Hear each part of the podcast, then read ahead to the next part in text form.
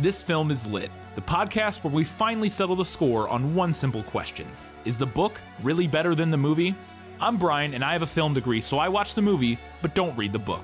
And I'm Katie. I have an English degree, so I do things the right way and read the book before we watch the movie. So prepare to be wowed by our expertise and charm as we dissect all of your favorite film adaptations and decide if the silver screen or the written word did it better. So turn it up, settle in, and get ready for spoilers, because this film is lit.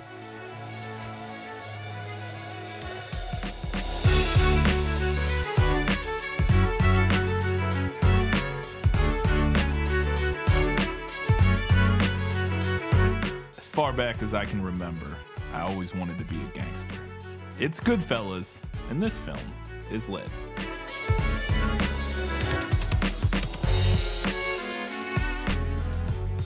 Hello and welcome back to This Film is Lit, the podcast where we talk about movies that are based on books.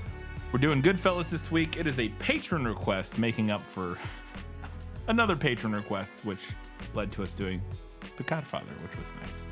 But we're uh, we are getting to Goodfellas now. Uh, it's gonna be fun. We got lots to talk about. Got most of our segments. No, well, uh, guess who? Not really character descriptions. Not really. Okay. Okay, if you say so. But we do have most uh, the rest of our segments, so we're gonna get right into it with our first one. In case you have not read or watched the movie recently, we're gonna give you a little bit of a summary. In let me sum up. Let me explain. No, there is too much. Let me sum up. Goodfellas slash Wise Guy follows gangster Henry Hill during his time in the Italian mafia, starting with a job at a mob owned cab stand at 12 years old. Henry loves the life and excels at it. The narrative sees Henry grow up, get married, commit lots and lots of crime, have a cushy stay in prison, and eventually help plan and execute one of the biggest heists ever committed in America the Lufthansa heist. Henry eventually begins selling drugs, and that's what gets him caught by the feds. After he gets caught, he knows that he can't go back to his old life because his friends won't trust him. So he turns informant and enters the witness protection program.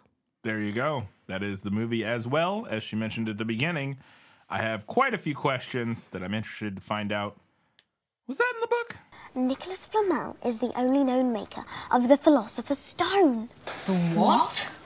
Honestly, don't you two read? So the movie starts, uh, and we start right in on the action in the film. We don't know what's going on. They're driving down the road. They hear a sound in the trunk, and they pull over. And there's a, a, a guy in the trunk who they thought was dead that they have to murder. We'll talk a little bit more about the details here in just a second. But my first question is: Does the f- book start is sort of in media res in the same way that the film does?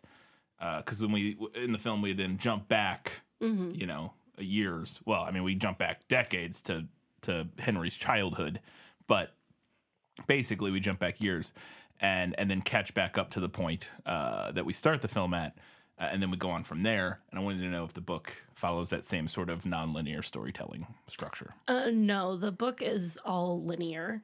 Um, so that scene does happen, but it's not the cold open of the book. I, I did really enjoy that change, though. So the book, I assume, starts kind of with Henry's childhood, or Yes. okay, Yeah. so where we go next in the film, Yeah. That's just- the beginning of the book. Yeah, and I think it's a, I think it is, a, it's a good hook. It's definitely gets you immediately invested in what's going on in a way that starting on Henry's childhood may not, Yeah. Because you're, you're instantly like, well, how did we get, you know, who are these people? What's going on? And then when you jump back and you see, you know, fresh faced thirteen year old Henry, you're like, how did we get to where he is now? it's a, yes, it's a very fun change. Uh, I mentioned, but they hear him in the trunk as they're driving down the road, uh, and they realize that Bill, uh, Billy is still alive, and then they pull over uh, and stab and shoot him to death. Uh, do they have the same uh, experience in the book of, of hearing banging and wondering like what that is, and then like oh shit, it's the guy in the trunk? Because Yeah. that was horrifying. Yeah, all of that happens in the book. Great, cool, terrifying, terrible. Uh, and then uh, we get the freeze frame after they kill uh, Billy, actually kill Billy, and uh, we get Henry's voiceover that I started the episode which is, which is as far back as I can remember, I always wanted to be a gangster, which is probably the most famous line from the movie. It's the first. It's not the first line in the movie, but it's the first line of dial, like of It's narration. like the first line of voiceover. I yeah, think. I think yeah. it is, uh, and and it's also probably not the most famous line. in. It's one of the most like funny. How is probably the most famous line, maybe funny like a clown, but it is one of. And I wanted to know if that came from the book. Uh, not that exact line, but there's a pretty close line um, in that kind of first chapter where we're talking about how he got started, uh, which is at the age of 12, my ambition was to be a gangster, to be a wise guy. So we get the we get a title drop in the very Yes. in the very beginning. We don't get the title drop quite so early in the movie. They do eventually talk about Goodfellas. hmm I think it's when Tommy's about to get killed later on. But uh, yeah, I, I I will say that I think I prefer the movie's derivation of that line. Yeah, the movie's line is a better line. It's a little more. It's a little punchier, a hmm little more memorable than at the age of 12 my ambition like that's a little dry compared to as far back as i can remember i always. Yeah, there's some parts of the book that are a little dry. Okay. Uh, so then we jump back, as we mentioned, to Henry's childhood and kind of follow what led him into his life of crime. And uh, he started working. Uh, he he always sort of admired how respected the uh, the mafia members in his town, his neighborhood were. And he immediately got a job working, like running errands at their taxi stand or whatever. And he uh, at one point he gets in trouble with his dad because the the he's skipping school to like spend all day working for the at the taxi stand. And they he, they get a letter from his school that gets delivered in the mail. And that's how his dad knows he's been skipping school. And when they find this out Henry goes to I don't uh, Tuddy I think and it's like hey I can't work here as much my dad's getting on me because I've been skipping school and they go and they find the mailman who delivers the letters to their house and they like rough him up Mm-hmm. they're like, you don't deliver any more letters uh, from the school to that house. You give them to us, which I thought was funny. I mean, it's not funny; it's terrifying, but it is it's also funny. Kind of funny. yes. And I wanted to know if that happened in the book. That is directly from the book. Yeah. They find the mailman and rough him up. Very good. So so far, like everything, Yeah. I feel like that might be a trend. I feel, yeah, it's, that's a trend. Cool. Uh, there, we didn't get a line in the movie as we're there. He's kind of talking about how the the mafia operates, um, which I don't think the word mafia is ever used in this movie. Calls them Um, wise guys, good fellows, Yeah. all kinds of stuff. Never says like the mafia or whatever. No, yeah, I I think the family is used a couple times, maybe. Maybe. I think it is because I think later on they're like he, like when they're talking about Tommy like joining the family and how they can't be because they're whatever Mm-hmm. They're not full they're not, blooded they're not Italian. full-blooded Italian, yeah. Um, but there's a line in the movie where uh, Henry's talking about how they offer protection for people who can't go to the cops. They're like a police department for wise guys. And I wanted to know if that line came from the book. So I thought it was interesting. And there's some more of this that we'll talk about a little bit later. I have a note um, that I, I think in my odds and ends that I just thought was sort of a a similar recurring thing. I guess a little bit from The Godfather, maybe not as as prevalent there about sort of this this group of this this community creating their own form of government for lack of for uh, you know uh, of like institutionalized protection and all kinds of things and like commerce and it's just like anyways i wanted to know if that line came from the book because i i thought it was a rather insightful line Yeah, that line is like almost verbatim from the book, that whole section, kind of. mm-hmm. Um, yeah, and it is interesting, and it, it kind of echoes. Um, you mentioned The Godfather, uh, but that idea of like um, protection for people when when our official institutions are not going to give them protection. Um, you know, in The Godfather, we had uh, Amerigo Bon- Bonazetti, I think. i think that sounds right that name, sounds like a right name Who was the Undertaker? yes um, who goes to the Godfather because his daughter was assaulted, and they let the the guys who did it Right. off. Yeah, and that's yeah, that was the note I was going to get to. Is that it's it, it the whole the very much it's very clear early on that that um, Scorsese is is trying to make a point of the fact that this is all commentary on how the system fails normal people, and I and I say normal people, I mean like not rich people, Right. you know, working class people. Um, and of- course this is a far less romanticized version than like kind of what we see in the godfather Yes. 'Cause- because part of the point here is that they can't go to the cops because they're also they're criminals. they're also criminals. Yes, that is that is at least a part of it. But I think the idea still is that they're going for. And I did read a quote at some point about how Scorsese talked about how the movies, the kind of the point of the movie is to explore the fact that when the system fails people, like what it is. Kind of an exploration of what it is about the system, uh, why this thing exists, why Henry Hill goes down the path he does, um, because he exists in a system that fails people and when that happens they create their own systems to elevate themselves Yeah. in a way. And it's the same thing it's kind of it, it, all kind of boils down to the same thing that we see in like online communities of uh, you know there's a, a constant discussion about like you know why people fall into like the alt-right pipeline or like in seldom like message boards and all that sort of stuff. And it and and they all have and, and all of those communities tend to have their own ideas about what it is that's failing. And it tends to be stupid things like women or you know uh it's uh, usually women. It's usually or minorities or uh, you know people of color that sort of thing are the are the root of their problem when in fact it's it's not that that's not those are also people being failed by the system and the, and the failure is is a much larger scale institutional failure of the the way our economic society mm-hmm. is structured Yeah, and that is, I would say, like expanded on a little more in the book. Yeah. I think the movie touches on it, but in the first section of the book, Henry does talk a lot about how, like, you know, he he grows up in this working class neighborhood and he watches everyone around him, including his dad, Yeah. like work and scrabble. That's and, what he talks about in the movie a work, lot, Work his fingers to the bone and still be poor. yeah And his conclusion from that is, why would I do that? why yeah what's the point they're schmucks Yeah, when yeah, when I could go be in this other institution. Yeah. And I think yeah, I will say that I think that the movie maybe one of its I don't know I, I, could be argued I could be argued out of this that I do think that there is the movie definitely makes a big point of that in the beginning. Mm-hmm. I don't know if it carries through with that messaging as hard throughout. And now maybe you don't need to like maybe maybe like setting that up as sort of our the garden that we're in like and, and sort of exploring why it is that henry goes down the path that he does in the beginning and then not really like i guess my point is that we don't really continue to like hit on that Yeah. on that point at least not explicitly.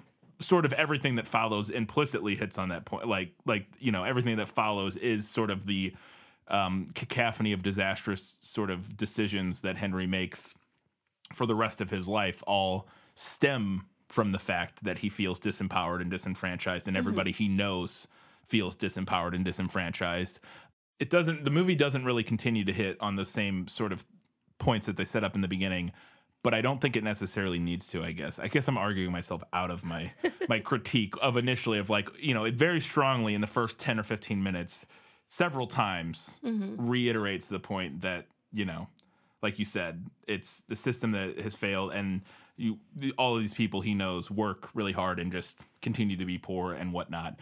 Um, and the movie doesn't after that first 20 minutes doesn't really come back to that but it doesn't i don't i don't know if it necessarily has to because it does Well, sort I, of I think the the focus is of that like point is not the focus of that point, but like the kind of journey that he's on is not like like it's not a story about like oh everyone's disenfranchised so we're going to like focus on what's wrong with the system that is and like dismantling it. Right. It's more like this system sucks, so I'm gonna go be a part of this other system that rocks. Yes, I yes, and then but and then also showing that, and and I guess by its nature, the fact that Henry's story ends the way it does, it is a tragedy in the same in a similar way, not in the same way that The Godfather is. It is sort of a similar, tr- you know, tragic Yeah. uh, narrative arc for our main character, um, sort of his rise and then fall. Although in the in the Godfather, the comparison being that you know he's still rising at least, like from the outside. You know, let it like he's rising in the sense of like he's rising in the mob or whatever in the mafia at the end of the Godfather, whereas we know as the audience that he's actually he is now he's gone the over the hill and is that descended into the thing he did not want to become. Right. Uh, at the beginning of the story, Henry ha- achieves the thing he wants and then goes off the cliff. and I'm I'm betting in the future Godfather movies they kind of follow a similar. It's interesting. They're similar. They're tragedies in different ways, I think, but is it, I think they're both fascinating in that regard. I was just interested to see if the book had the same sort of criticism of the system or what have you that the movie has because I do think, like I said, I read an interview or something where Scorsese was like, that was his point. He he he says it in a very roundabout, sort of ambiguous way of like, you know, I, I wanted audiences to leave the theater contemplating what kind of system creates a person that Yeah. takes the actions that Henry does over the course of his life, like what it is about the system that creates a person that does that. Um, Right. and Well, not so much I- celebrating like what I- well, he I think what makes I, I think the book is similar in that it touches on that idea, but doesn't necessarily like marinate in it. yeah. And I, I think the thing that makes um, getting that kind of message maybe a little bit tough from this narrative is that Henry,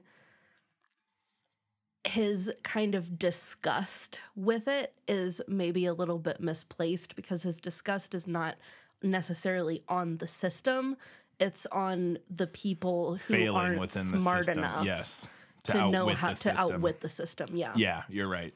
Yeah, that is kind of his, and thinking he's smarter than that, and Yeah. then whoop, rug pull. You're not. you're you're just another schmuck who gets you know screwed by the system, just in a different way. Yeah. Which yeah, it, it is interesting. Yeah. So we talked about this in the prequel, so I kind of know the answer, but I still wanted to ask and make sure there wasn't any parallel that like because again, some of these things when when I'm doing that research, I never know how true some of those facts you find are. You know, it's like oh, this was co- completely improvised in the movie, and like maybe it was, maybe it wasn't. But I wanted to know. Uh, we we get to a scene at one of the clubs. And this is one of the one of the famous scenes from the film where uh, Tommy, uh, Joe Pesci's character, is telling a story, and Henry is laughing maniacally at him. And then at the end of his story, tells him, you know, Tommy, you're really funny. And Tommy like stops and says, "Funny how? Funny like a clown? Do I amuse you?"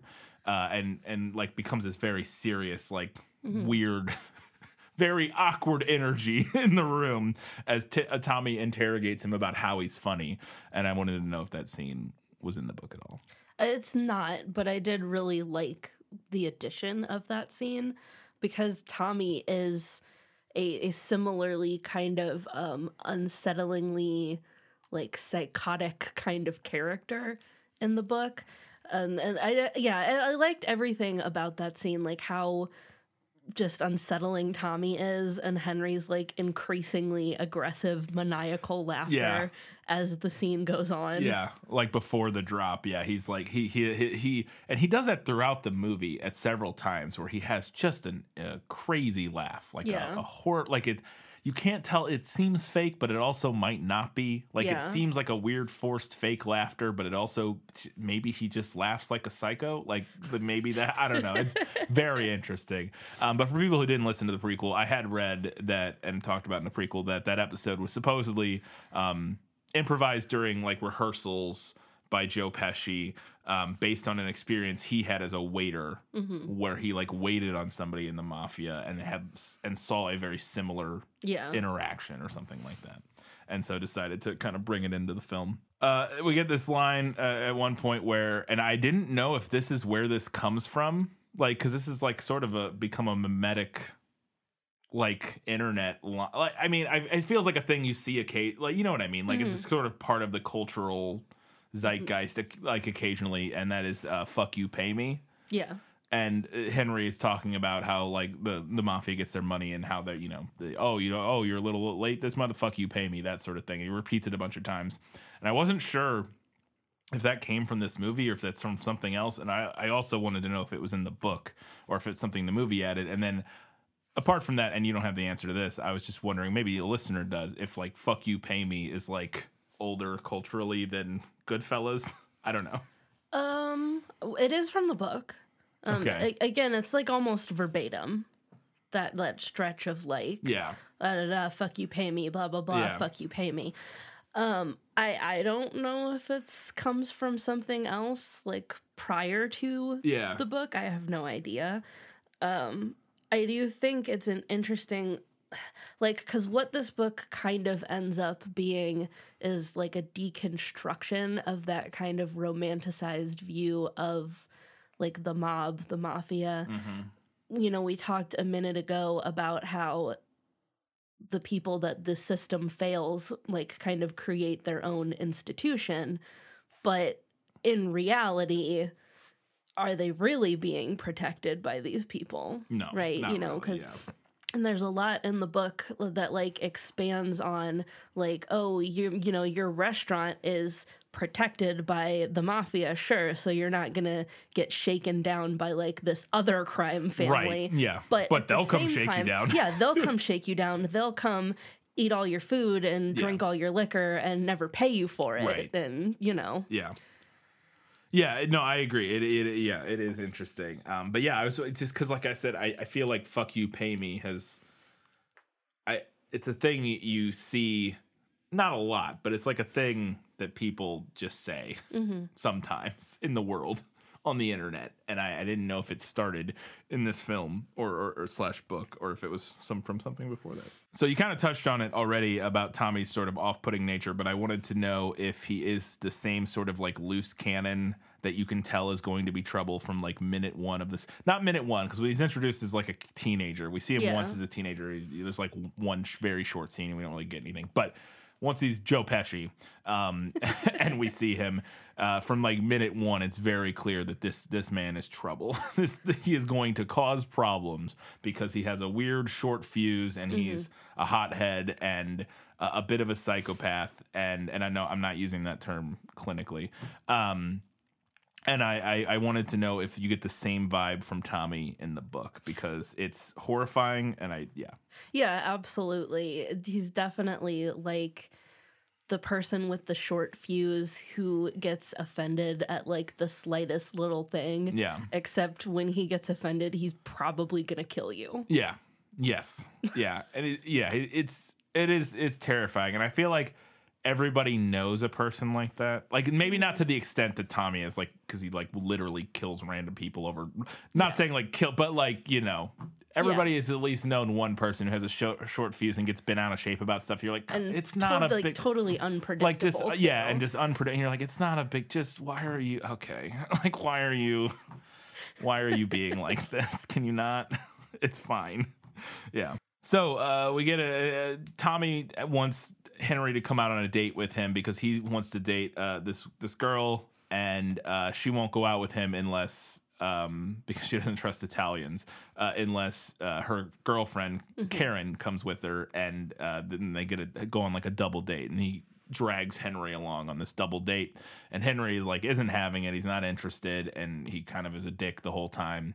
Uh, and then they have a second date, and Henry stands up, stands up Karen, who was the date on the first date. And I don't know why she wanted to go out with him again after that first date, but um, after he stands her up on the second date, uh, she she forces Tommy and I can't remember Tommy's it's girl. It, the, not it's not his wife, I don't think later. So, uh, or maybe it is. I don't remember because we never really see his personal situation. Forces him to go drive around and find Henry, and she like runs up on him in the middle of the street and just starts berating him in front of all of his you know gangster friends and whatnot uh, for, for standing him up. And she's very fiery, and it's a fun scene. And I wanted to know if that scene was in the book. Yes, it is. Uh, I loved that scene in both the book and the movie.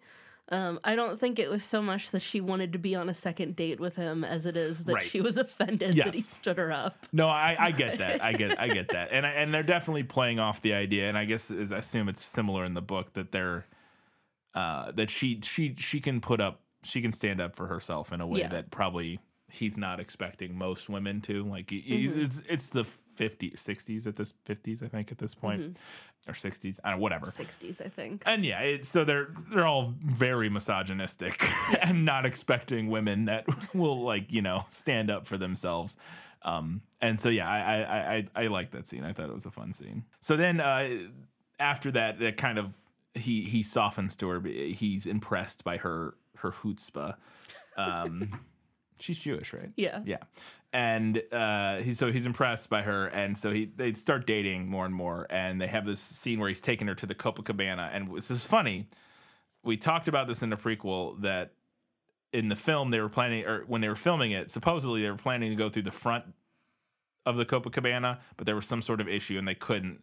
So they did this big long one take through the back. And I this this I, when I read that in the thing, it felt like bullshit to me because you don't do a shot like that on a whim. Like Right. I, I I don't I don't know. I don't know what the story would be behind it. Maybe there's it's more complicated. and Maybe they were planning in the very early stages to just go through the front because like I said, it couldn't be like they showed up on No. you know to film it and they're like, oh, we can't go in through the front. Well, let's just plan this That's big fine. long We'll single just- take We'll do a very elaborate we'll choreograph instead. 40 extras and like yeah what okay yeah so clearly they had been planning that but it, who knows how it whatever um, but they go in through the kitchen like through the back of the Copacabana through the kitchen and then out on and it's all one take uh, very one of the more famous uh, single take shots in cinema um, there are a lot of them but it's one of the more famous ones and I wanted to know if they go in through the back of the Copacabana in the book because this would put a this would also put a, a potential kibosh on the the rumor that this was not planned from the beginning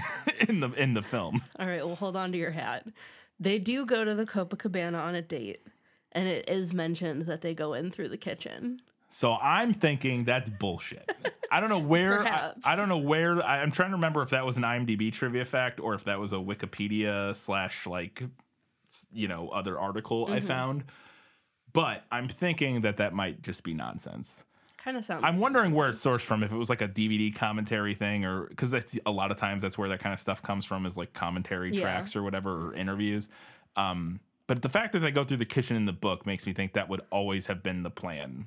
yeah, you would think. Yeah, I mean, they don't like make a thing out of it in the Right. book. It's just mentioned that they en- they go in through the kitchen. I did really love this scene in the oh, movie. it's yeah, it's it's Uh, fantastic. the way it's shot is so cool. Yeah, um one of the like long take shots that I've seen that I like like one of my favorites now I think. And not that I've seen a ton of long take shots. Mm-hmm. are we watching Children of Men soon? Yeah, yeah, maybe. Maybe, maybe soon ish.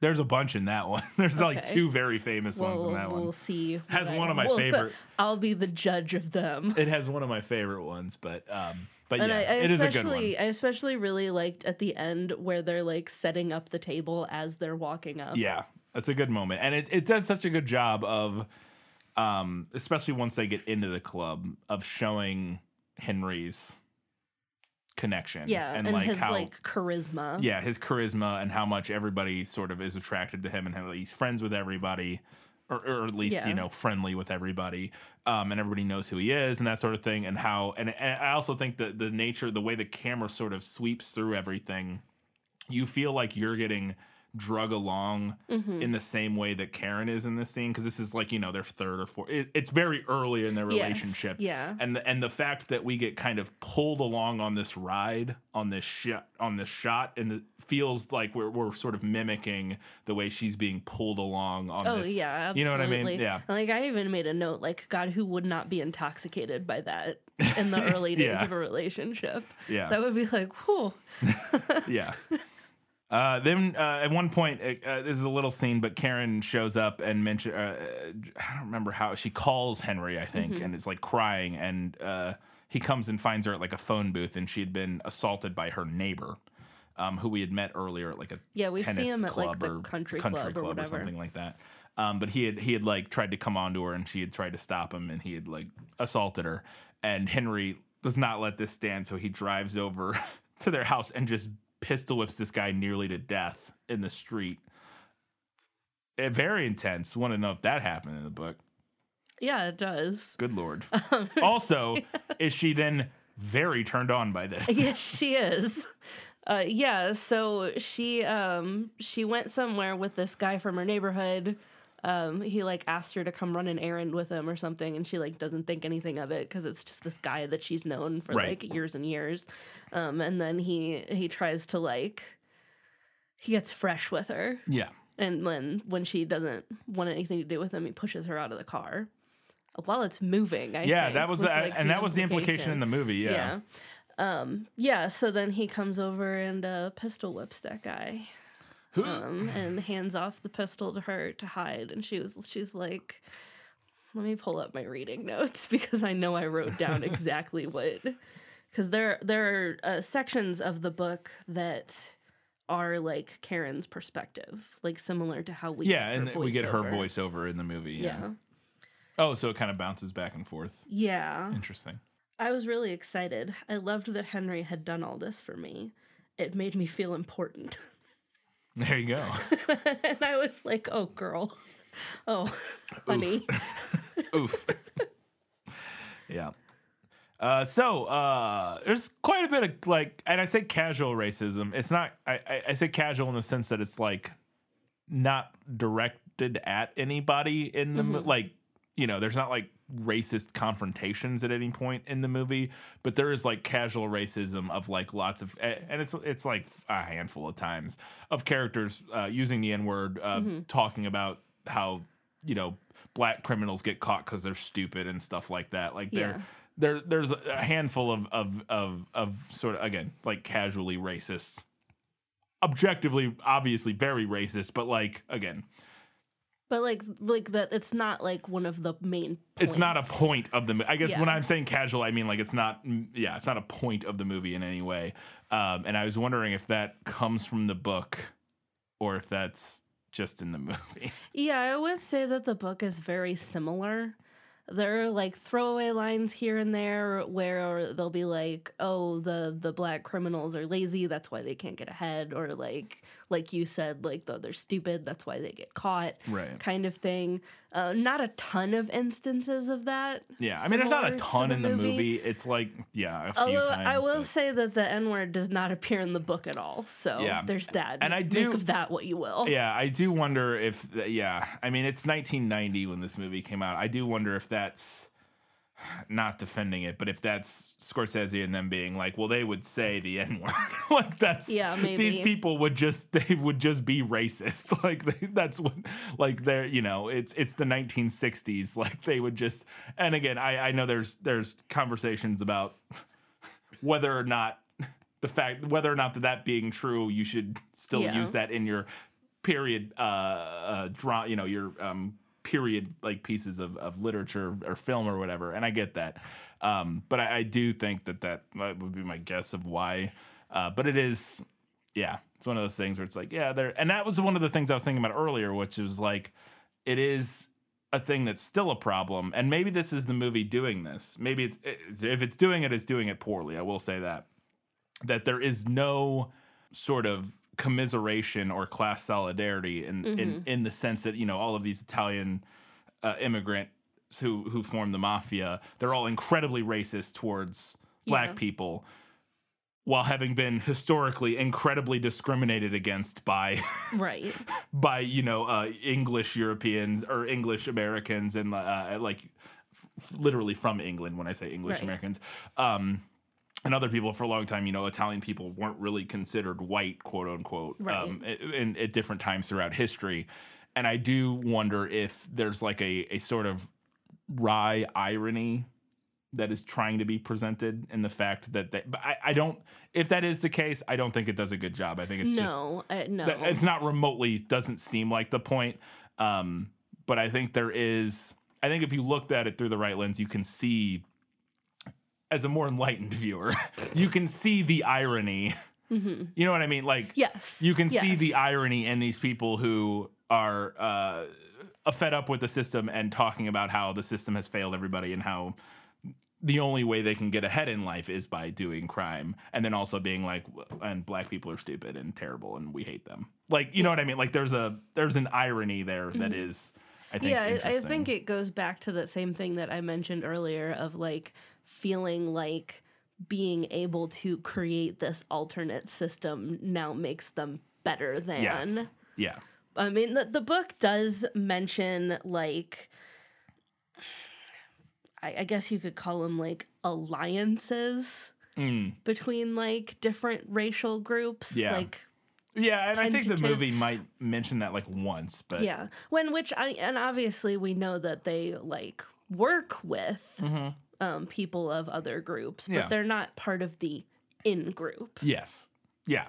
And they and they talk about them terribly Yes. when they're not around. Yes. Yeah. Yeah. It's yeah.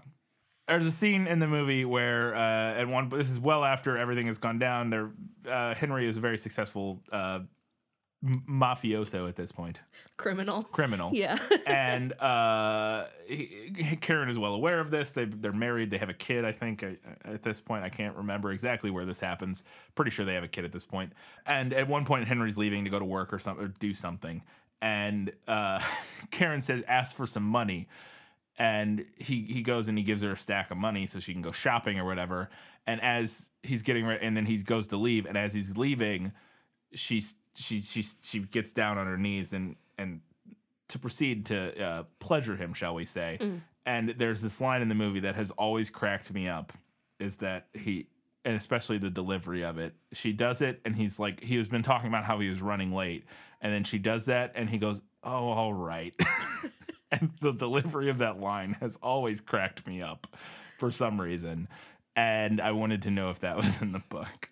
It's not, but I did think it was funny.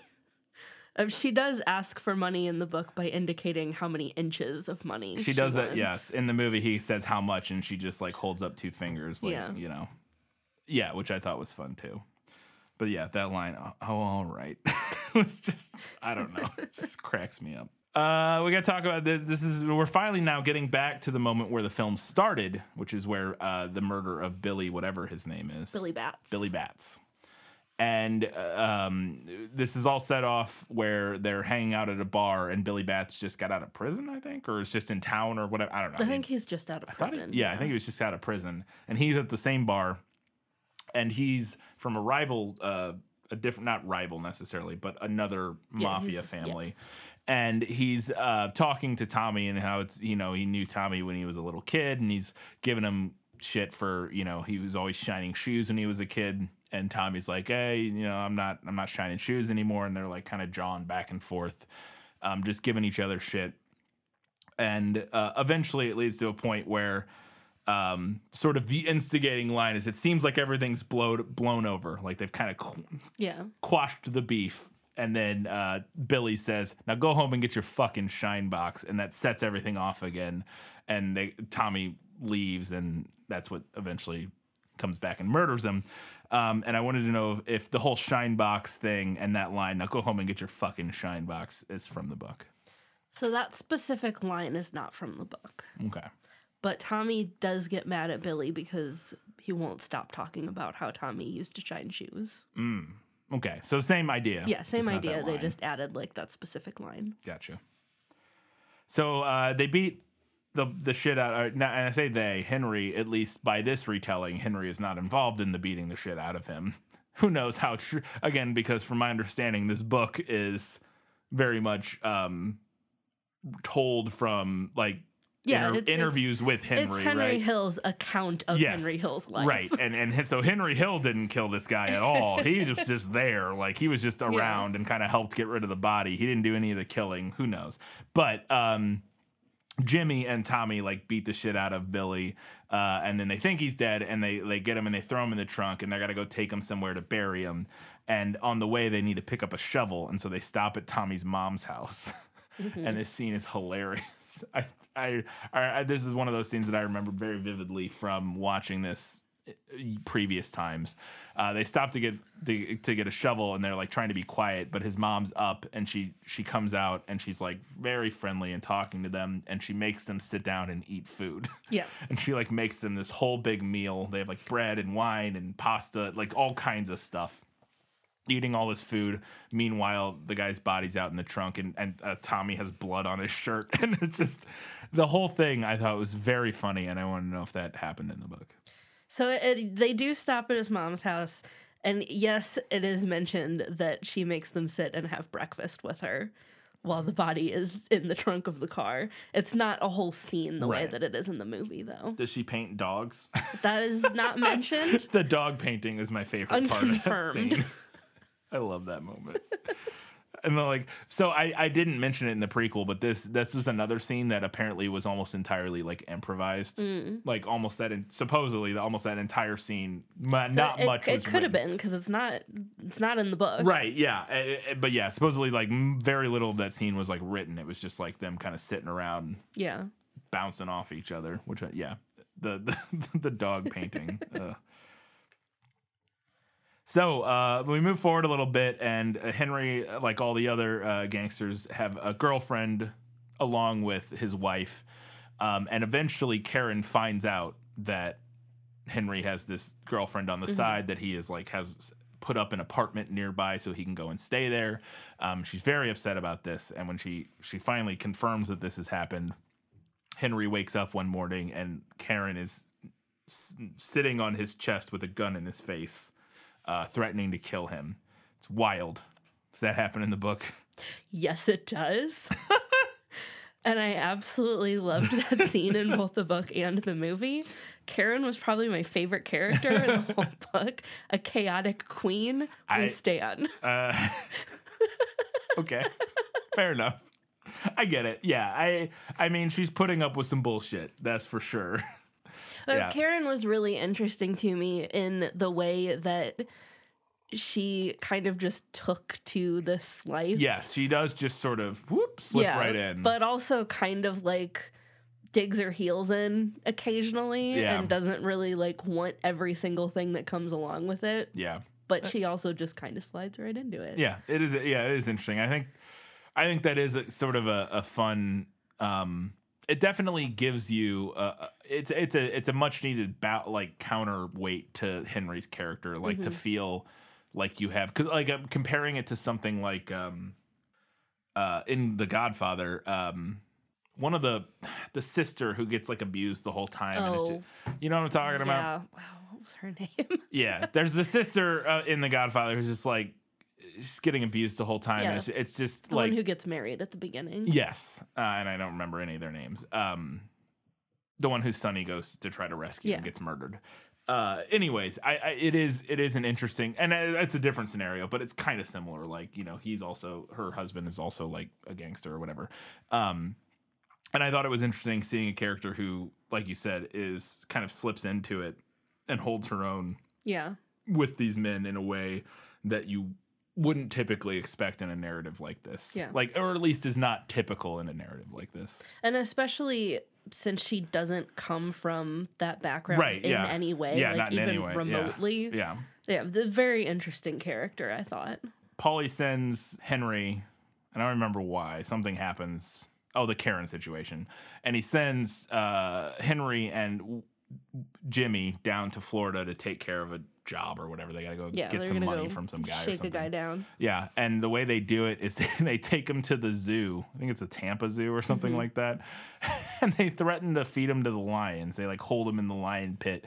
And my favorite moment in that scene is at the well, after they pull him out and he, and the voiceover Henry's like, "They must really feed lions or people to lions in Florida because he gave up the money right away." Which I I love that line. Um, and I wanted to know if the threatening to feed him to lions is that in the book. They do go down to Florida to shake a guy down at that point in the narrative, uh, but they don't threaten to feed him to the lions at the zoo. Yeah. Although I did really like that addition. Oh, that was fun. Uh, Henry does eventually get pinched. Uh, they, I don't remember what the why. They get him because the guy that I think it's, it's the guy that they shake. It's either the guy they shake down. Oh, his sister. or yeah, his, his sister, sister goes to the- works at yeah. the the FBI. She's Yeah. like a typist Yes. or whatever. and she turns everybody in, basically, including Yeah. her brother. And uh, yeah, they all go away. Uh, and in, in the movie, we get this scene where they're in prison, uh, and their prison cell is very cushy. Like it's like they're it's like a hotel. Yeah. like they're just like hanging out, cooking fancy meals, because they're you know they're wise guys. And I wanted to know if that is supposedly the real life story. They have like super cushy jail cells, or like you know where they're like cooking amazing meals and just hanging out. Yeah, the, yeah, they basically have anything they want in prison. Um, seems like not really being in prison. No, no, not really. Yeah, it's it's very much white collar. You know, like what you think of when you you know when you imagine like you know CEOs of companies like going to jail Yeah. or whatever, where they're like in jail for the weekend or whatever, and then get to get to leave and come back or whatever. Uh, there is a scene in that when they're cooking food, about they're talking about how they make the food or you know who's making the sauce or whatever, and about how Paulie, who also got thrown He- in jail, He's in there for something else. yeah.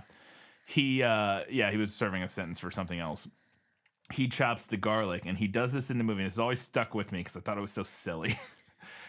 maybe not, maybe it's because it's what they had, but it seemed like they had Yeah. other silverware.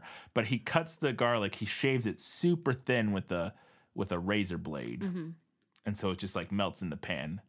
And I wanted to know if he cuts the garlic with a razor blade in the book. Or if He, that's he something. does. Okay. And, that, and then I thought about it and I realized, oh, it's basically just microplaning garlic. Like Yeah. that's basically what it is. Yeah. Or like using a garlic. Like the scent like yeah, you're He's you're pulverizing it, it real thin. down to a point where it does like liquefy Mm-hmm. essentially as soon as you start cooking it. But I always thought it was very funny watching him like Maybe we should try it. We don't- we don't meticulously cutting that garlic paper thin with a razor blade.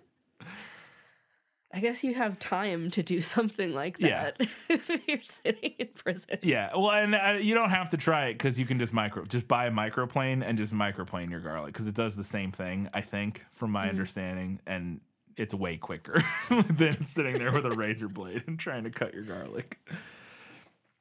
After they get out of prison, well, while they're in prison, but then after, uh, they get into selling drugs, which is this is a thing that Paulie has advised them against doing. It's very Godfather. This is a whole the whole thing that sets off all the problems in the Godfather Yeah. is they try to get into drugs when before it's all been like you know racketeering and and whatnot, uh, other other things, not dealing drugs basically, uh, and being involved in the drug trade. But Henry gets into the drug trade, and this uh, is what eventually causes problems. And I wanted to know if that's what happens in the book because I thought it was interesting. This is apparently in these two movies is the same thing that causes the issues is drugs. Yeah, it plays out exactly the same. Um, Henry gets into selling drugs while he's in prison because it's such good money, um, and he needs money while he's in prison. Uh, but Paulie does not want him doing it because drugs are bad. Drugs are bad, okay. Even the gangsters know that. Uh, this line, holy shit, this line cracked me up. I did not remember this line at all, but I think this is Christmas dinner. Or not dinner, but like Christmas at the bar, I think. Yeah. This might even be after the Lufthansa heist, p- potentially. That's Yes, right it is. It's right after. It's right after because it's yeah. And they're they're sitting at the bar and the camera's like moving down the bar and there are these two girls sitting there. And it, it might be Tommy's girlfriend. I think so. I think it is. Is talking to this other girl. And uh, Tommy's sitting there, or like kind of walks up behind her and, and and says like ah something, and the woman goes, "He's so jealous. I mean, if I even look at anyone, he'll kill me." And the other woman goes, "That's great." like the way she says that's great is so perfectly delivered. Like I'm not getting into this, but oh dear lord. it's I that line got me. I want to know if that was in the book. Uh, I don't think that was anywhere in the book, uh, but I did love it. Yeah. so good. Oh my god. Uh, so yeah, the Lufthansa heist happens, and I wanted to know this: Do they go? The movie doesn't show us any of the heist at all. Um, we see a little bit of the prep work, Yeah. kind of, and then like they kind of talk about what's going to happen, but then we just cut to it happened. And I think mainly that's because Henry's not involved, like Yes. in the actual events. Yeah, he doesn't actually yeah, do the heist. he doesn't he's not there for the heist. He, he was involved in some of the planning stuff but not like in the heist. Um, so that's why we're not involved in it but uh, i want to know if the book does that. This is a separate question. Um, the book gives like a separate, like very kind of journalistic account of what happened during the heist. Um, we get a little bit of details in the movie Yeah. through like news reports but very little like very minimal but they're yeah but then it like cuts to like Henry's perspective, and he's like, "I didn't even know it happened until I heard about it on the radio." yeah which is So, what was yeah, what which happens is what in happens in the movie. Yeah, he's in the shower. Uh, but speaking of the Lufthansa heist, all of the people involved, uh, Jimmy was like, "Don't spend any of the money. We got to stay low, be cool, and then we can spend the money eventually. Don't go out and buy a car." And then everybody goes out and buys a car the next day, and he's very upset about it. Uh, and he has everybody ultimately uh, that was involved, other than Tommy and Henry, whacked um, because they couldn't they couldn't keep it cool and I want to know if is that does Jimmy have everybody whacked? So the extravagant spending did happen according to Wikipedia, but it must have been only briefly mentioned in the book because I do not remember it. Um, Jimmy does pick everyone off who was involved in the heist, though. Well, there you He go. He gets murder happy. Yep. Uh, then Tommy gets whacked because uh, for several things, the Billy thing, and Mm. also just being a loose cannon and people not liking him, and all kinds of stuff. Yeah. Um, but they they tell him that he's going to be made, like Yeah. he's going to become a made man, and they they pick him up to take him to the ceremony to become a made man. Uh, and when he gets there in the movie, and now obviously only a few people would know if this actually happened because I actually did a little research on this because I remembered that he got that this happened and, and I was like looking through hit like the real life Tommy's like Wikipedia and it was like he just disappeared and we don't know what happened. It's like okay, well he got murdered clearly, um, but only a couple people would know like if he said anything. But I want to know in the in the thing in the in the movie that always struck stuck with me about that scene is he walks in and it's an empty room and he just goes oh no and then gets immediately shot like he just realizes instantly like oh fuck Yeah. and that always I say crack it cracks me up because fuck Tommy he's an asshole but it, it made me laugh a lot um and I wanted to know if the oh no uh and then him getting whacked when he thinks he's gonna get made So we do think that he's going to get made, uh, and then he he does get whacked because they find out that he was responsible for Billy Batts. Uh, we don't see it in the book though. Right. We just hear about it later. yeah Um, like I forget who tells Henry. I guess maybe Jimmy tells Henry or Yeah. Paulie. I don't know. Um, oh, Tommy, Tommy got whacked. yeah Uh, but I, I really liked the movie's decision to actually show us what happened. yeah I also liked Robert De Niro pushing over the phone booth very upset after about he it finds out that Yeah. it happened. I will say it is one of the few times that the movie does give us something out of the perspective of Henry, Yeah. which is interesting. Mm-hmm. But I think that kind of had to because Tommy is one of our main characters, and if he like, it would be Right, very he can't die off unsatisfying. He can't just like disappear and then we find out, oh, they killed him. Yeah. it's like he's one of the main characters. It kind of have have to see the body. Yeah, yeah, absolutely. Because yeah, you wouldn't believe it. Yeah, hundred percent. Uh, so then uh, we get to our, our final chaotic day here before Henry gets arrested, and uh, it's got a bunch of drug deals. There's all kinds of stuff going. There's so much chaos. He's got to make dinner. He's got to do all this stuff, and he's he's all hopped up on cocaine the entire time. And Increasingly hopped yes, up on increasingly cocaine. hopped up on cocaine, cocaine the entire time. Uh, and it's the the editing and the pacing of this scene is very or of this whole climax is really brilliant because it's just it is it makes you very anxious. It's such a chaotic nightmare.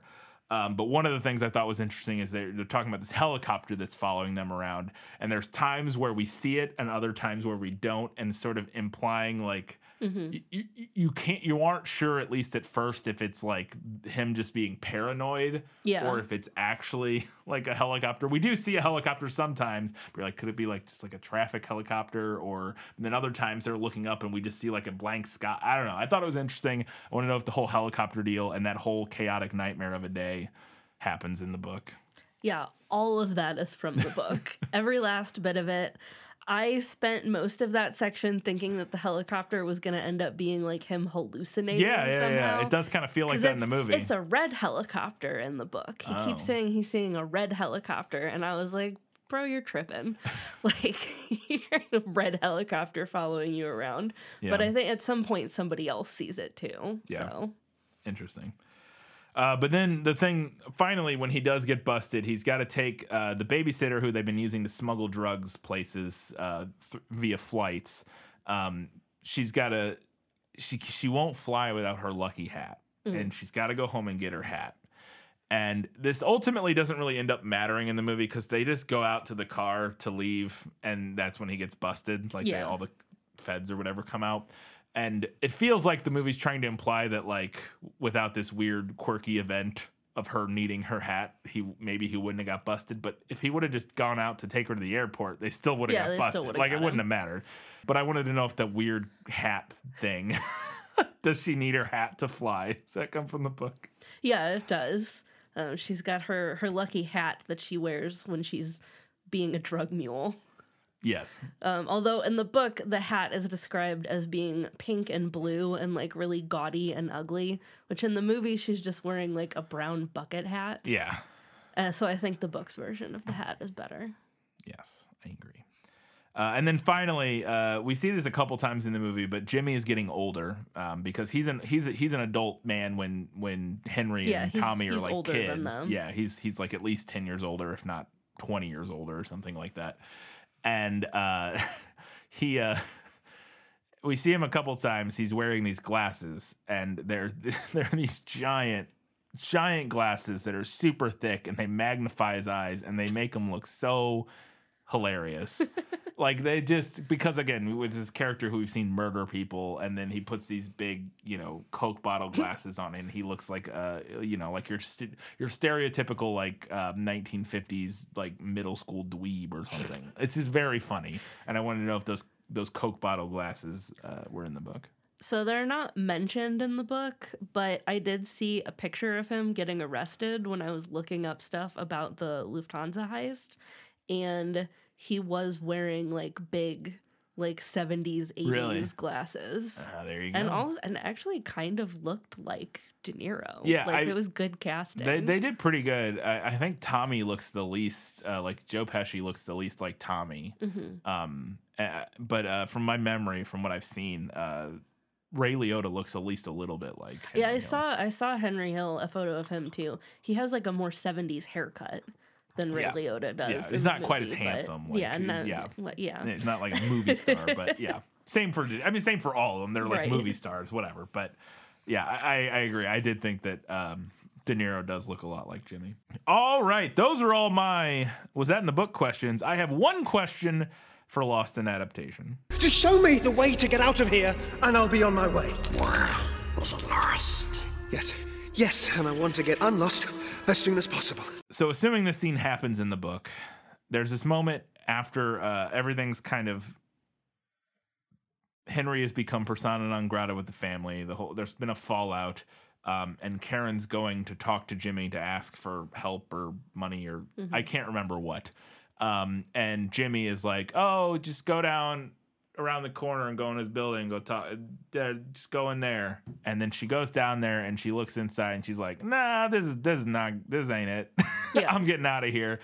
And the movie never explicitly, you know, comes to you know tells us as an audience whether or not like was she gonna get whacked was was sh- was she just being paranoid what was going on because she had been telling henry that he was paranoid about the whole thing but then she kind of is like well maybe maybe not and i wanted to know if the if the book ever like explicitly says like oh what you know what happened there or what was going to happen That that exact scene is in the book.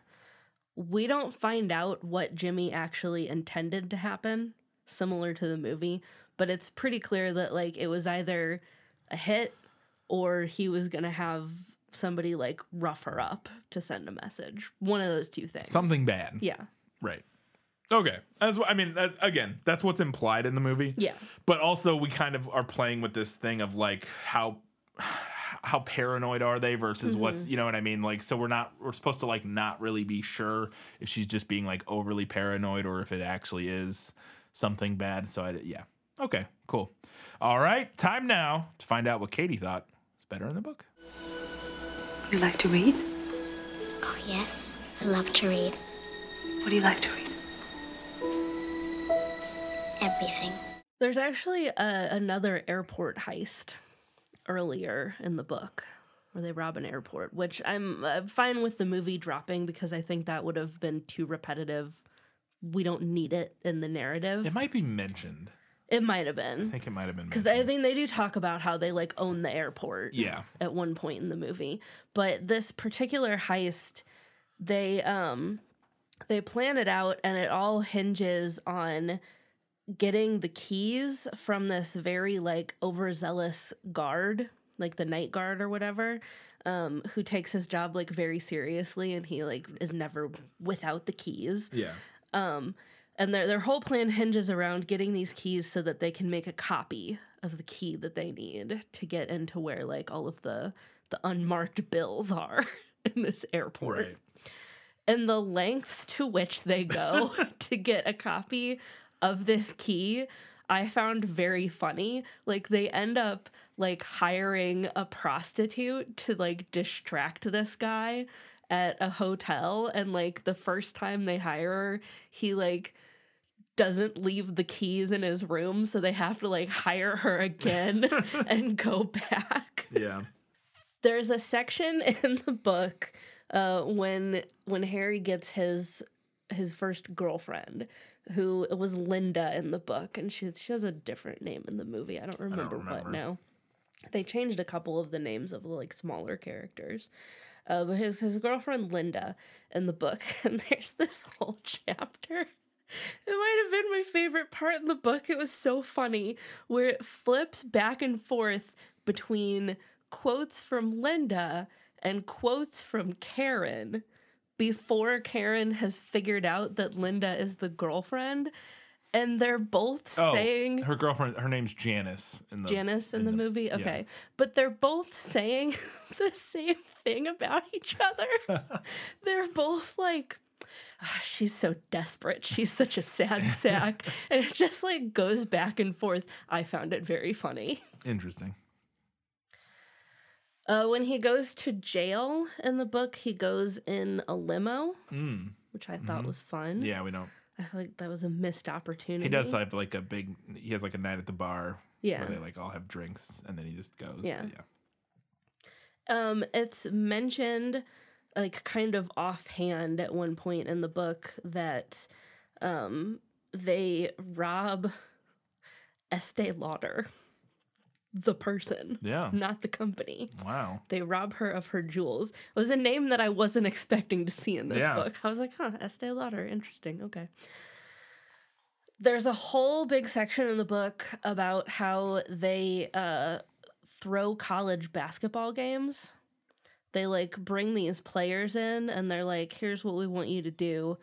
We don't want you to lose the games necessarily, but we want you to shave points Mm. so that we can bet on like a certain margin. Right.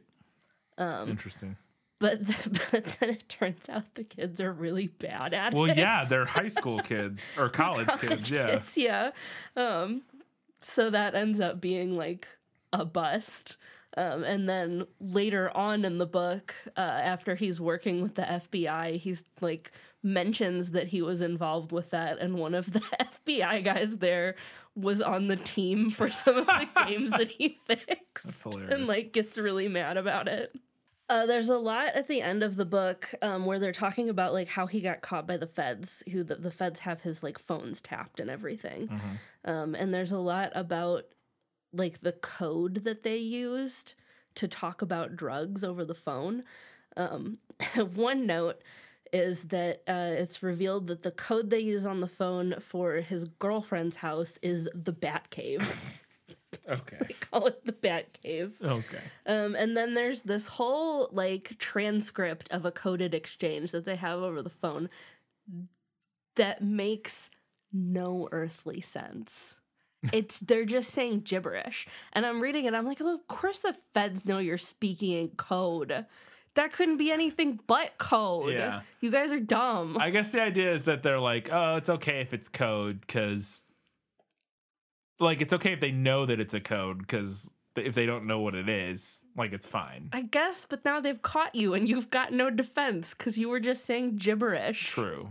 What were they saying? Read it. I want to. Re- I want to know. I want to hear some of it. All right, so this is um, an exchange between Henry Hill and Paul Mazzei, Mazzei, um, who is his Pittsburgh distributor. Of such bizarre syntax that any jury would convict, the book says. All right, Mazzei, you know the golf club and the dogs you gave me in return? Hill, yeah. Mazzei, can you still do that? Hill, same kind of golf clubs? Mazzei, no, no golf clubs. Can you still give me the dogs if I pay for the golf clubs? Hill, yeah, sure. Mazzei, you front me the shampoo and I'll front you the dog pills. What time tomorrow? Hill, anytime after 12. Mazzei, you won't hold my lady friend up? Hill, no. Mazzei, somebody will just exchange dogs. Yeah. So yeah. Yeah. I mean, it's clear. That's clearly code. Clearly, something's going on there. yeah. Uh, my last note here uh, that I thought was interesting in the book um, supposedly, when they go into witness protection, they got to help come up with their new names. No. It was like something that they they were like trying to get the kids excited about. Like you get to pick a new name. You get a new name. Obviously, we don't know what the names are, right. but I thought that was interesting. I would not think that you would get to help pick your name. Yeah, I ca- yeah. I mean, maybe like the first. Yeah, I don't know. Yeah. It's interesting. Huh. All right. Time now to find out what Katie thought was better in the movie. My life has taught me one lesson, Hugo, and not the one I thought it would. Happy endings only happen in the movies. Um, so there's this whole plot line early on in the book where like uh, Henry's around like 17 or 18 and um, he's been like borrowing his dad's gun for them to use, but then his dad like figured out that he was taking it. Um, and he doesn't like he's afraid that his of his what his dad is gonna say. Um, and he's also like worried about what like Paulie and them are gonna say if he can't bring the gun back. So to avoid conflict with either party, he enlists in the army. And then that went like absolutely nowhere. So I was glad that the movie skipped that whole plot line Yeah. because I was like, what is the point of this? I don't know. he he goes into the army. He's in the army for a while and continues to like do shenanigans and crime while he's in the army. Um, and then he gets out and he just goes back to being a gangster. Well, so. Um, I don't recall the book talking about this, um, but at the wedding we see um, we see everybody giving them envelopes of money, and they have like the bag um, Mm-hmm. Yeah. at the wedding, um, and, and I don't recall that being mentioned in the book, but I did like it because it felt like a nod to The Godfather. Yeah. It's also, uh, yeah, it's a pretty standard. Oh, and I mean, I know Yeah. it's like a cultural thing, but it reminded me of like because there's a whole big thing at Yeah. the wedding at The Godfather where with like, oh, the purse with the money. Yeah. Um, so it kind of felt almost like a nod to that. Mhm. Um, really weird part in the book. Henry and Karen buy a slave. What? This is a very like offhand weird thing that's just mentioned, and I was like, it's like literally like two paragraphs of information that I read like eight times because I was like, pardon me, what? Um, so Har- Karen wants somebody to help with the housework. Right? Um, and Henry's like, I don't want a stranger coming in here. So he talks to Paulie, I think, and Paulie's like, I know a guy who can get you a girl. Oh, no.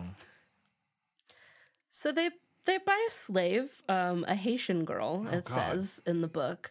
Um, and then when she gets there, she is apparently like six feet tall and scary looking, and she scares the children, so they send her back. Okay. It was very like I Ugh. I read that over and over, like what? that's, uh, that's something. That, So the movie made the very obvious choice to leave that out. I mean, yeah, I will say. I mean, that is it, but it also is one of those things where it's like it definitely casts a little bit of a different light on Yeah. our main character. yeah. uh, that the fact that they didn't include that, which is, it, it's definitely we're we're brushing over some. I mean, definitely brushing over something very important. Yeah. Uh, but it don't like it doesn't it doesn't go anywhere. Yeah, I don't know. it was Uh, a very weird, like the like the fact that it's just like offhand mentioned, like oh yeah, they bought a slave. Cool. great. cool beans. There's a whole plot line when he's in prison um, that like eventually he gets sent and and this is like something that he wants. This is his goal. There's a prison dairy farm where you can go and instead of being in like regular prison, you're like working on the dairy farm and he wants to Like a do work that. release deal. Yeah, and he wants to do that because there's like more freedom with Yeah. it. Um But I, I thought just skipping all of that made sense. Yeah. Uh, we skip over like most of the prison stuff in the movie. Yeah, we get a it- very yeah. brief, and then oh, we get a couple of like this drug smuggling stuff. Yeah, it's kind of more like a quick montage in Yeah. the movie. The line uh, when Henry's talking to, um, when they're initially talking to uh, the guy about going into witness protection, and Henry's like, I don't want to go any place that's cold. Mm-hmm. Uh, and if you missed the prequel, that guy in the movie is the actual Yeah. uh, Fed or whatever who was the guy who helped put them into witness protection in real life. Yeah. He just played himself in the movie. I feel like I would be the I would be the opposite. I mean, I wouldn't want to go to like Alaska or somewhere, but I would also be please don't send me anywhere that's like a million degrees. No, I yeah, year-round. I agree. I'm I'm much more of a cold How weather about person, somewhere cool weather person. Yes, yeah. Give me a shack in the middle of the Pacific Northwest, Mm. please. Um, my last note here, I really liked that the movie condensed the ending. Yeah, The the ending of the book, like from the point where he gets uh, pinched by the feds Mhm. for drugs, uh, till the end, just kind of drags.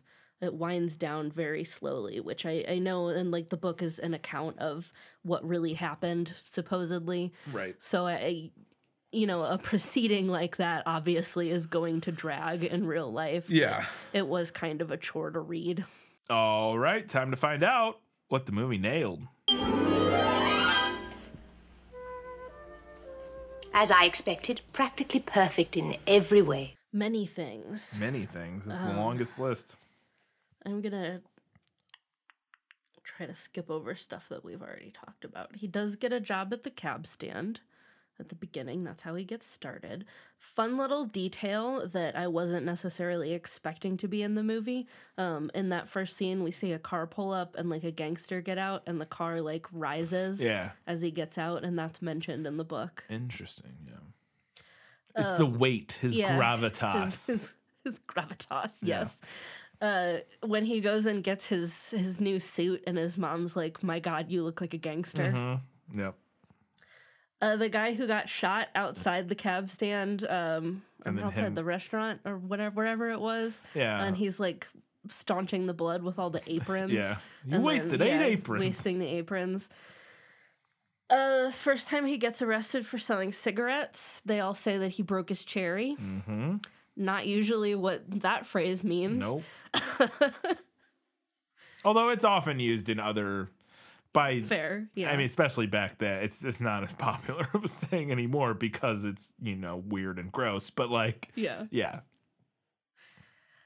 I mentioned this, but I don't want to say again. I was not expecting Karen to have voiceover narration in the Mhm. movie. Yeah. I figured that that would be something that got nixed, so I was kind of pleasantly yeah. surprised. I, I I'd actually did. almost forgotten. I I did as soon as it happened. I was like, oh, that's right. She does do voiceover for like parts of it. But yeah, And then when he goes over to meet her parents for the first time, she has him like cover up his cross necklace. yeah, necklace 'cause it was her she, she parents, told him that he was half Jewish. yeah. Uh, so the the character who gives them the tip about the uh, Lufthansa, um, it's it's Marty in the book and Morrie in the movie. Mm-hmm. That's not really important, but he does sell wigs. Um, and the specific wig commercial where he jumps in the pool Yeah. and then like his He's wig like, is "It won't still come on." off, yeah. that's from the book Nice.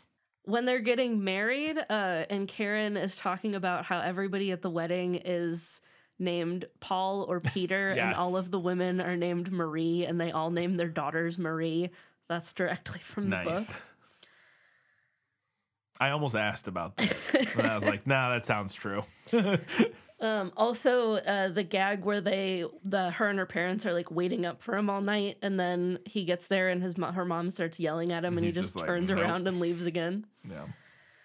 Oh, and Karen goes to the hostess party with Mhm. all of the mafia wives, and she's like looking around, like, these girls look rough." Yeah. That's from the book. Also, Karen's rationale about being nice to the cops when they come to the house, because why would you cause a fuss? Not gonna help. Fridays are for girlfriends, and Saturdays are for wives. I think it was the opposite in the movie, or maybe. Now I can't remember. Yeah. Either way. They do eventually have to dig up and rebury Billy Batts Mm-hmm. after they buried him the first time because there's going to be like construction Yeah. or something where they buried him. Uh, Henry does have his girlfriend's boss at the bridal shop roughed up. Because she's getting in trouble yeah, for not doing a good getting job. Getting in trouble at work for for not doing her job. Um, Tommy shooting Spider, the waiter. He shoots him in the foot, oh, and uh, then, and then and then later on murders him for realsies. poor spider. I know. that actor, uh, I can't remember his name, uh, went on to most famously be in like all of uh, what's the uh, the HBO mobster, uh, The Sopranos. Oh. Yeah. hmm. So, according to Karen, uh, mentioned in the book and the movie, the book goes into it a little bit more. Uh, the mob does not support wives and families while their their husbands are in jail, um, which is literally the opposite. Yeah, I thought that was in interesting because yeah, in the in the in the Godfather is like specifically the yeah, opposite. they like, make they make a big point in The Godfather out of like, oh, yeah, we will take taken care, of you. Yeah. yeah, I don't know. I wonder if that was a thing that changed. If that's like a a real life thing where that like in the fifties or whatever, Yeah, I don't it, know. it, that was the case, but then maybe it's yeah something that changed. something happened, or and, and maybe were, that's only the case if you're high up enough. true. Because oh, and maybe if you're made, Yeah, because yeah, Henry's not. yeah. He's just yeah. And it, it is interesting though, because it, it says specifically in the book, and I think they say it in the movie too. I think she says in her voiceover, like it's not like what they tell you in the movies. Oh, I missed that. They don't Interesting. take care of you. Yeah, I, I do wonder if it is like that. If you're like, but but but Pacino. Well, he doesn't go to. Yeah, I don't know. Yeah. Interesting. Uh, she does sneak things into prison for him by like strapping them to her body under her coat. There's a big long description of how she does it in the book that was really interesting. Um, the the horrible white Christmas tree with the purple ornaments. Oh God. is from the book, and I was not expecting it to be in the movie, but It's there. all darn, there it Yep. was. I hate white Christmas trees so Um, much. yeah, me too. I hate any Christmas tree, honestly, that's not like doesn't look like a real tree. Not a fan of Yeah. alternatively colored Christmas trees. Don't like them. I I could, I wouldn't have like a colorful Christmas tree, but I think if you really commit to the aesthetic, it can work. I'm not saying it can't work for certain people. I just But I like them. personally would not have one. uh, when he gets caught, um, and he's like, I knew as soon as I heard him that it was the cops. Only cops only cops like that. that way. Yeah. Uh, Karen does flush the cocaine. She does hide a pistol in her underwear. Mm-hmm. Very interesting. I would be very nervous about that. With the pistol in your underwear. yeah. Yeah. Um, also, his girlfriend does not wash the cocaine dust off of her dishes. Disgusting. What? They remember they bring all the dishes into the into the Oh, precinct when yeah, they're questioning yeah. him, and they've all Yeah. got like dust all over Yeah. them. Was. I was like, I was reading that in the book. She, I was like, oh, she doesn't like to wash dishes, so she just leaves the cocaine all over the dishes. And I was like, ma'am, I guess it doesn't matter if you're already snorting it. Yeah. ma'am, gross. He does sleep with his gun. Um, in the the ending days when he is paranoid that he's gonna get whacked. Mhm. Also, he has a line at the end about wanting to get spaghetti with marinara, and they gave him egg noodles. With ketchup. The bit about ketchup is not in the book, Uh-oh. but the bit about the egg noodles is. There you go. I, I there is and there's a fun thing. Uh, at one point later in his life, Henry Hill uh, started a pasta sauce line. he had a whole line of pasta sauce, like Henry Hill pasta sauce. kind of amazing. That, like I think it was after the movie came out or something Yeah. like that. Yeah, uh, when he was like, yeah, uh, not not in witness protection anymore because at some point he got out of it in like, Yeah. the '90s or something like that. And yeah, he had a whole line of pasta sauce, which I thought was funny. All right, I guess. Yeah. All right, time to get to a few odds and ends before we hit the final verdict.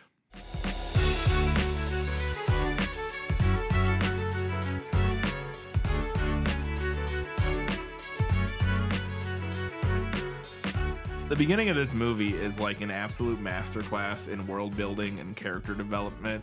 You learn absolutely everything you need to know about Paulie, Henry, and Jimmy in like 10 minute the first 10 minutes of this movie mm. and it's like riveting the whole time and super well paced and it's just like it's nonstop and it sounds like it's similar to the book in terms of like the way they like move through Yeah. Kind of explaining everything that's going on um, without obviously like starting on the on the Billy Batts murder. But it's just I was once again reminded of how incredibly paced this movie is for two and a half hours long and how breakneck it is at times.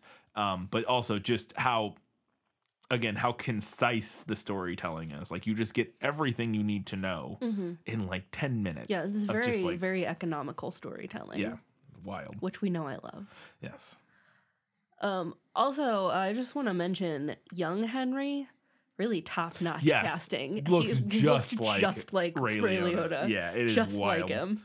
Yeah, him as a teenager, it is. Uh, it, it blew me away again. I was like, "Oh, that's right." I remember being like, "How did they find this kid?" Yeah. it was like his like his son or something. Like, yeah.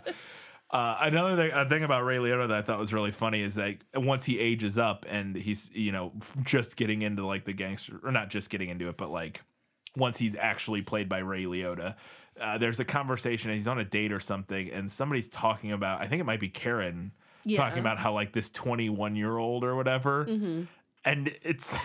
It's Ray Liotta when he starred in this film was like 35 or something, and I was like, he does not look 21 in- at any point in this movie. He does not look like a 21. He looks like a dude in his early 30s, and he looks progressively older as the film goes Mm-hmm. on because he gets more and more sort of like you know he's like sweatier and like Yeah. and more uh, he's doing more drugs and stuff. So he he looks older and older. But like even at his youngest in this movie, he does not look 21 years old. But then again, back then, people in their in their 20s looked like they were in their 40s a lot of the yeah. time, just because.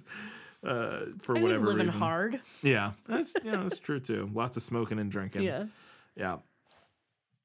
Another thing that I thought this movie did a really, really good job with was showing what year we were in through the sets and costumes and styling. Yeah.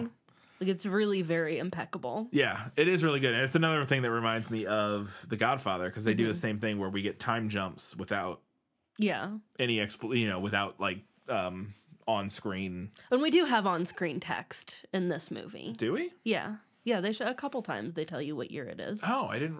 I thought they didn't. Interesting. Seems like they could have gotten away without it. Based I think the- they probably could have. Yeah. But they still like that whoever did like the set dressings Yeah. especially like did a Oh, I- really good I mean, job. yeah, yeah, and that that was my next note was just like everything about Henry's post prison drug money home is the worst ever. It's so It's l- late seventies, early Oh, eighties. not a single ounce of good taste to be found in the 1970s. Oh god, it's hideous. It's so hideous. Every like that wall that opens up with the TV and Yeah. it's like ugh, and every- like the patterned wallpaper and it's all yuck. terrible. It's all so bad. It reminds me it's it's like in uh uh, uh Back to the Future 2, Mm-hmm. like Biff's like mansion. Yeah. It looks like that. It's oh god, it's hideous. Uh, so I think I figured out where the ten frames of blood they had to cut is because Mm-hmm. while there is quite a bit of blood at different times throughout this movie, the main moment is when Tommy gets whacked. Oh yeah. They shoot him and blood shoots out of his head yeah, we see it like for a pouring over the second, floor. for like a half of a half of a 2nd It's Mm-hmm. probably like ten frames or fifteen frames, and I bet they had an extra few frames in there, and that's what they had to cut because that's the Yeah. that's the main time. The other time it's like blood on clothes, not like actively coming out of a person. out of someone. Yeah. so I'm betting that's the 10 frames of blood they had to cut. Um, and then finally, before we get to your final verdict, I did want to talk about a little bit, just kind of since we did just do The Godfather, um, kind of comparing it. We kind of have over the course of this.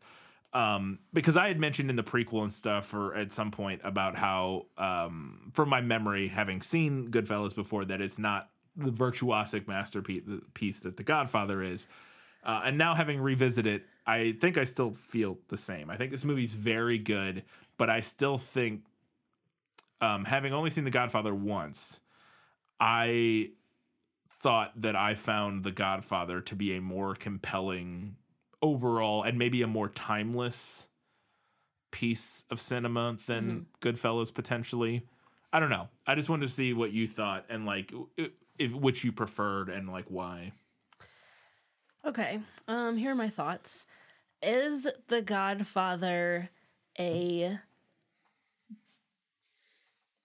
better crafted piece of cinema as art? I think probably yes.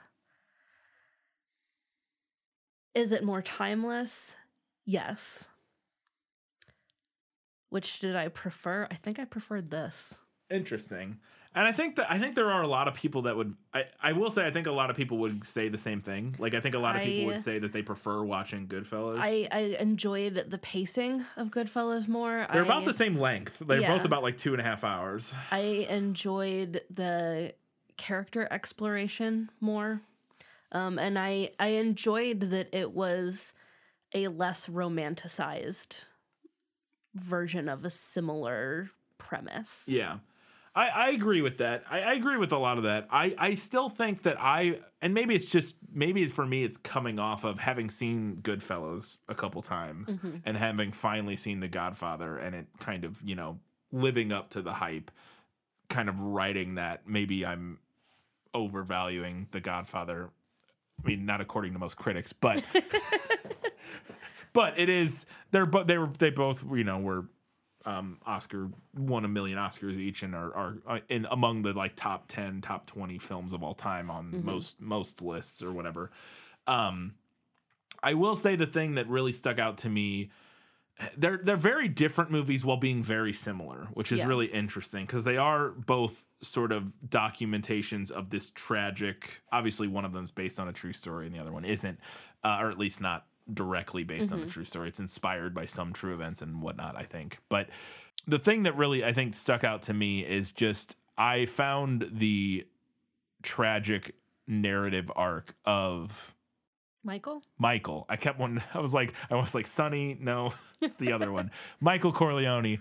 Just to be so f- fascinating and sad, and just again, I, something about his character arc and and the way it plays out feels timeless in the way that it and it it's it's probably overwrought to compare it to something like a Shakespearean tragedy, but Mhm. it does feel to me very similar in its inevitability and in in the way it and and this movie has a lot Goodfellas has a lot of similar feelings, but I think I don't know what it was about it. Maybe it's maybe it's because it's not as frenetic, it's not as of its time, it's not as early 90 like the Mhm. pacing and everything, which I think does work in this movie's favor. I think Goodfellas the the, the frenetic pace of it does help it move as a movie and does make it really engaging and entertaining throughout.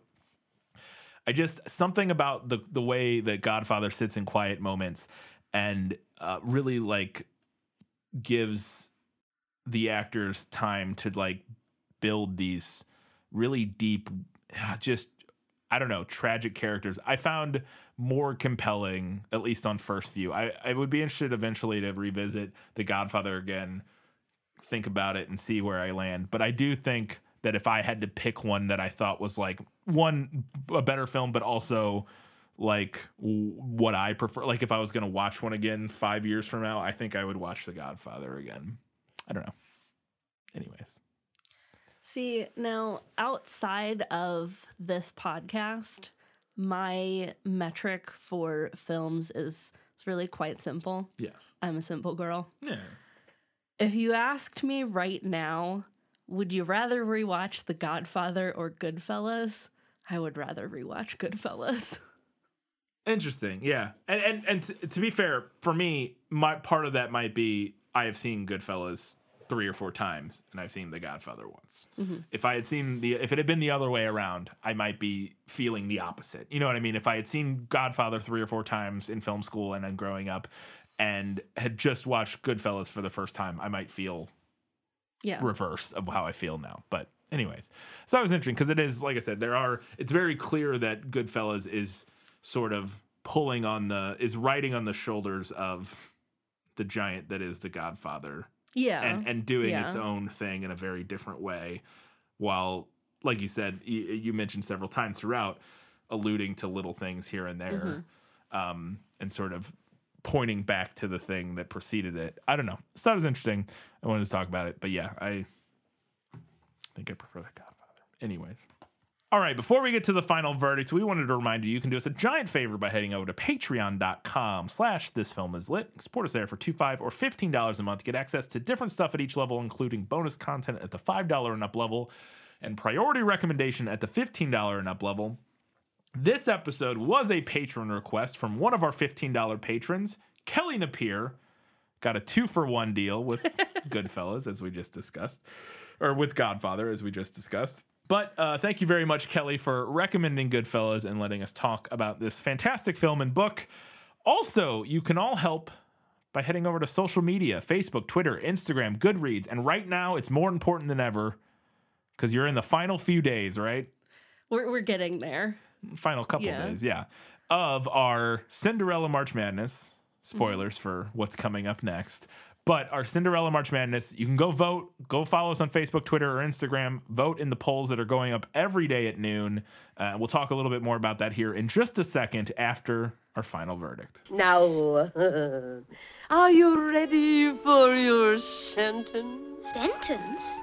But there must be a verdict first. Sentence first, verdict afterward. I enjoyed this book. Uh, it's definitely written in a journalistic style, which, to, to be honest, is not my favorite. Uh, but it's jam packed with really interesting characters, events, and a lot of fascinating little details. The book falls down for me, I think, because it can't escape the fact that it is journalism. So, despite the interesting subject matter, it's a little dry at times.